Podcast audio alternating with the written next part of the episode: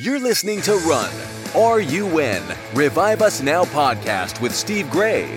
As pastor of the Smithton Outpouring and the Kansas City Revival, Steve is a leading voice of revival worldwide.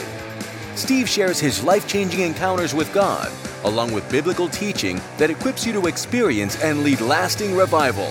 Come, run with Steve and expect God to revive us now.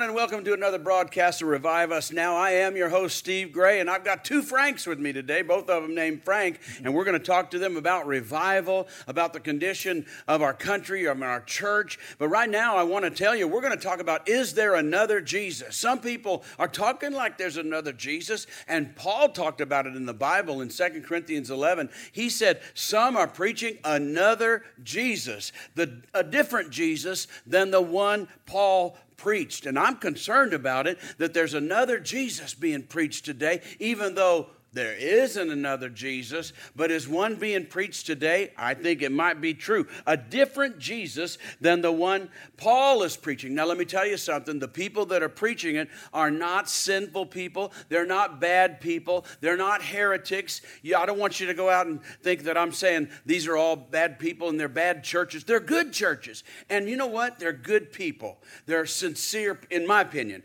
There are a lot of sincere, good, great, preachers really trying to help people. It's that they just in themselves have not heard the gospel, the true Jesus preached to them. Mm-hmm. They're only preaching what our culture has taught them because they grew up in humanism, the meism. It's all about me, self centeredness, take care of yourself. And so, not knowing any better, it's sort of, in, in fact, it's almost, it's, uh, it's almost Sigmund Freud more than Jesus Christ. Just group all about me. It's, it's not my fault. It's, I got to blame somebody. All these kinds of things. And, and, and so sincere people go in and they think, well, I'm going to help people. I want to help people. So I'll just help them understand themselves. And so rather than understand Jesus, we start talking about understanding ourselves. And so we preach it and preach it and, and, and preach it, and it becomes another Jesus, not the one that was that Paul preached. And I, call it, guys, I call it a, the commercialized Jesus right. because yeah. it, it, it sells, it, it attracts. People like to talk about their favorite subject is themselves, and, and it's a, the popular Jesus, but like I said, it's not really the one uh, that Jesus preaches. We know Jesus, he he, talked about himself and said, I am, and I'm the only way. And I, I mentioned to you, Frank, I think it was yesterday when we were visiting yeah. a little bit. And, I, and uh, you know, Jesus, when he talked, he basically talked about himself and said, I, am it, follow me, because I'm, I'm the way. I, it's all about him. And yet today's preaching is all about us. Yeah. What do you, I mean? Now, Frank, you travel all over the country, have for years. I've known this this Frank for over 30 years, and you're traveling all over the country.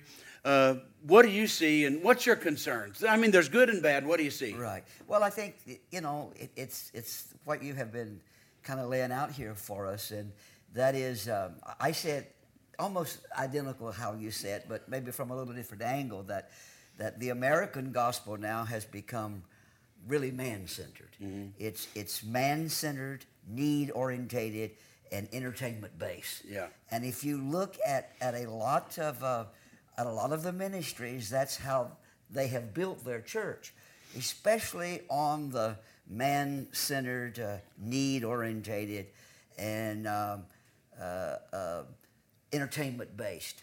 Uh, they uh, they're not they're not into to preaching the gospel, the, the, what Jesus preached. And yeah, he's, he did preach about himself. He did talk about himself. but at the same time, he was the life. He was the way. Yes. He was the truth. And uh, so I, I, think that that has become a real big problem. And what that has produced, and as you say, it's, it's not, we're not calling it, a, you know, sinners, but what we have done is we have, we have, we have created a congregation, we have created the church that, that is all about being victims. Mm-hmm. And there is nothing about being victorious. we are a victim, and so uh, I, I, cannot live victorious because it's uh, I'm a victim, and I am the way that I am because of what someone else has done to me, or I didn't have this particular opportunity that somebody else had, and so it's kind of like what we see in the book of Revelation where um, their confession was that we are rich and increase with goods mm-hmm. and have need of nothing. And Jesus said, No, no, no, no, no, uh-uh, that's not how I see it. He said, You are wretched and poor and, and, and naked. And, uh, and that's kind of where we're at. And, and what, I, what I feel about where he talks about being naked, it means they're still a baby. They haven't grown up yet. And we see a lot of that in the church today. And we really need a really Holy Ghost move of God where the fire of God falls. Revival is what our churches need. Yeah. And, and, and uh, uh, being around this kind of environment is what so many of our young ministers need in this hour. Do you feel like some of the preaching today is okay as it starts out? Like it's sort of like therapeutic? It's a little bit of therapeutic and therapy, which is maybe okay when you start out. You mm-hmm. kind of figure out what went wrong in your life and kind of encourage it along. But somewhere, it needs to be transforming. Right. It's got to. Right. You feel that that you, way? You can't. You can't live off of that. Yeah. You know. You can't. You can't. You know. The, the milk has to give way to something else. Yeah. And for us, for us, you know, it has to give way to, to the meat, which is the Word of God, which really is what transforms and changes our, mm-hmm. our life. And that's what made Jesus different. You know, he could talk about, yeah, he could talk about himself, but yet at the same time, uh, he, he knew he knew what it meant for lives to be transformed and to be changed. And it's only transformed and changed by the Word of God in the power of God. And so, if we can get away from this uh, uh, uh, you know, it's, it's, it's, it's everybody else's fault because I'm, I'm where I am at. If we could ever get off of that, and we will, you know, we will. I, I believe that we will. We're going to see a revival. We're going to see a move of God. I'm really convinced that because there are those churches that are that are hungry for yeah. God. They are desperate for God, like we were years ago. Yeah, you know. Yeah, I think, and my hope is that people get tired of talking about themselves and get tired of they're all talking about their feelings a little bit and realize I'm not changing. I'm just continually going circles. Yeah. And you know, I've said before, the, the self is never satisfied. Right. You know, if you if you get on yourself and talk about yourself, you never get enough of yourself. Right. You just can. It just goes and goes and goes. And you know, uh, probably you know the the hardest thing if you know, that I found as as a preacher over the years of when you get maybe criticized or people say, Is that really Jesus? Oh, that doesn't sound like love to me. But right in this same passage, Paul said, I am concerned that just as Eve was deceived by the serpent, that you, and he's talking to the church folks here, he says that you will be led astray from a pure and sincere devotion right. to Christ. Yeah. And that's where you cross that line, is where, you, in my opinion, is where you stop talking about yourself and you stop talking about, come on, just try a little harder, uh, go a little farther, and you t- go to, it's time to be devoted to this man, Jesus Christ. And all of a sudden you go, what? I, I didn't. I didn't come to church to be devoted to another person. I came to be devoted to me. Right. I came to hear about me. I heard I just came to be encouraged about me. And all of a sudden, like, is this really, is this Jesus? Well, it is, because that's what this Bible is about. Eventually, it's got to turn to the I am the way, I am the truth, I am the life. I am yes. the gate. I am the door. Right. I am the, you know, I am. I am. And that's what we're trying to say. And not, like I said, not to be critical. And like I said, I, I would love some of the, the preachers that are around that are sincerely preaching, sincerely seeking to just get this simple message. They need to have the same thing. They need to just experience the man, Jesus Christ, and just start turning Amen. this thing, realizing the same thing. Okay, it's good. New believers, it's good. But start turning this thing uh, towards the man, Jesus. And they need to have revival too. And it can happen. Yeah. Yes. Well, we I mean, believe it. it. We know it, it can, can happen. happen. And just yeah. a hunger for the man, Jesus, for the presence of God, right. for the glory of God. Well, down at the end, I got another Frank, and maybe we'll start with your book, The Fire That Once Was, if you want to hold it up and and uh, and I asked him, Frank De, De Petro, that's I wanted to say it right. De Petro. I, I, didn't say it right. I told him I was going to get it wrong. And you know how many years I've known this man. Yeah. De Petro. He said like two E's. My wife still gets it wrong. De Petro. Well, that makes me feel better. He's got the book, The Fire That, that Once, Once was, Was. and I read it when it first came out. And it's a, I don't know, it's a chronicle book, chronic, a, chronic, a chronicle of, of, of revivals, right? Right. Is that the best way to say it? Personal revival and corporate revival, and uh, it's it's state. Many of the folks now that have uh, are in the publishing field have called it a revival classic now. Yeah, So that's yeah, and uh, people have picked up on it.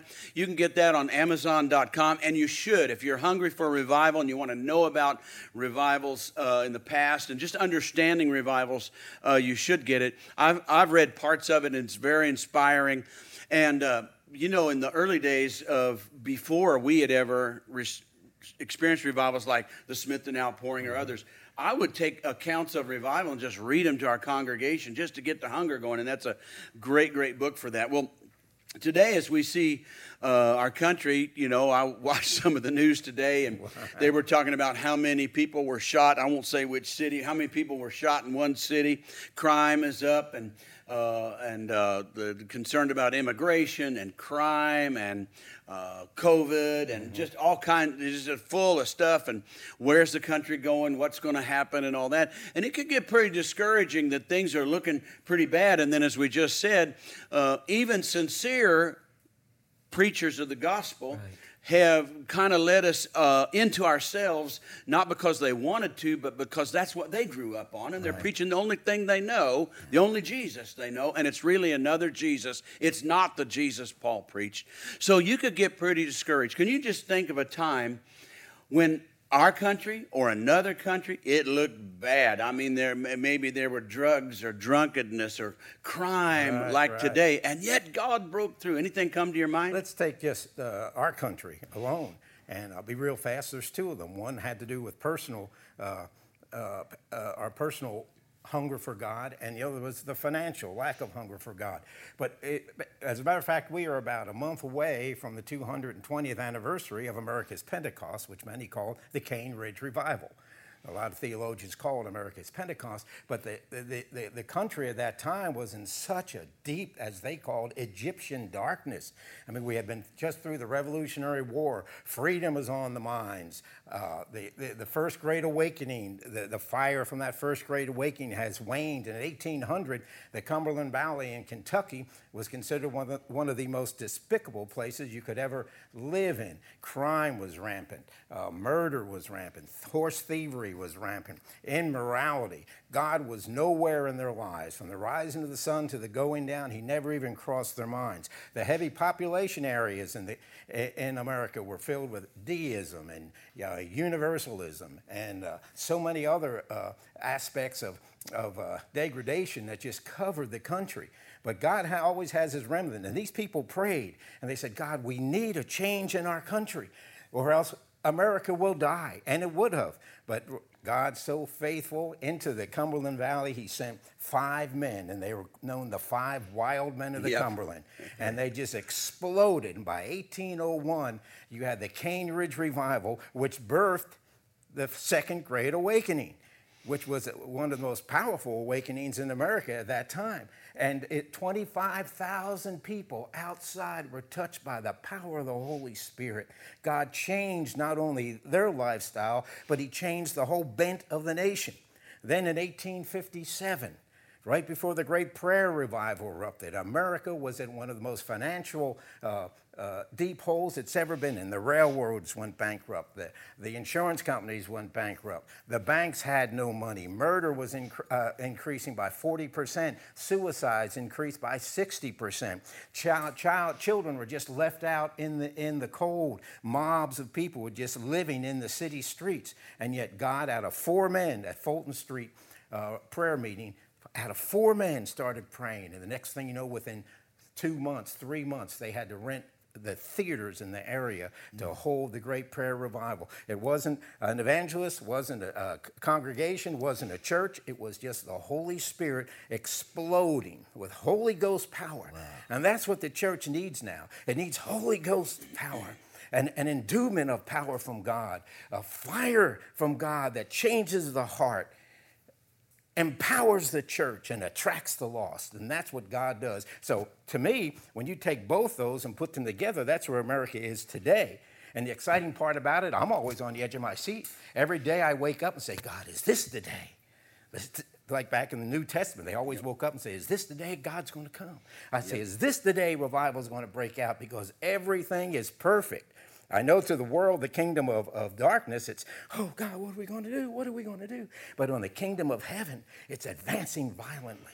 And the violent are taking it by force. And that's what's so exciting, I think, about today. I don't think about the pandemic. I think I, am looking at the fact of where America is now, it is broken. The gods that America worshiped, the gods of entertainment, the gods of finances, businesses are going out of business. Entertainment was just nowhere hobbies were nowhere last year. You couldn't do anything. So their gods have been cast down. And the only God that, that is alive now is the God of salvation. That's right. And we're going to keep praying, right? Amen. And I know, Frank, what do you got? To, we, are not being critical. We're right. being encouraging. Yes. That's right? right. That's exactly right. That it is. It is as as Frank just said. It is a. It is. It is a season, and it is a time that God really is about to move in such a glorious and powerful way. And you can get to be a part of it. That's what's so exciting. That's right. So you, you pray for yourself, right. you pray for your pastor, if you're a leader of any sort, youth group leader, whatever, you continue to pray that we'll all wake up and say, all we got to do is shift our attention off of ourselves and get us on this man, Jesus, because he's the one that's going to bring restoration and revival to us, our homes, and our country. So we continue to pray, oh Lord, rend the heavens rend and heavens. come down. Until next time, bye bye. Thanks for listening to the Revive Us Now podcast with Steve Gray. Push the subscribe button so you don't miss an episode, and spread the word on social media. For more episodes and resources, go to reviveusnowpodcast.com. Until next time, keep on running for revival.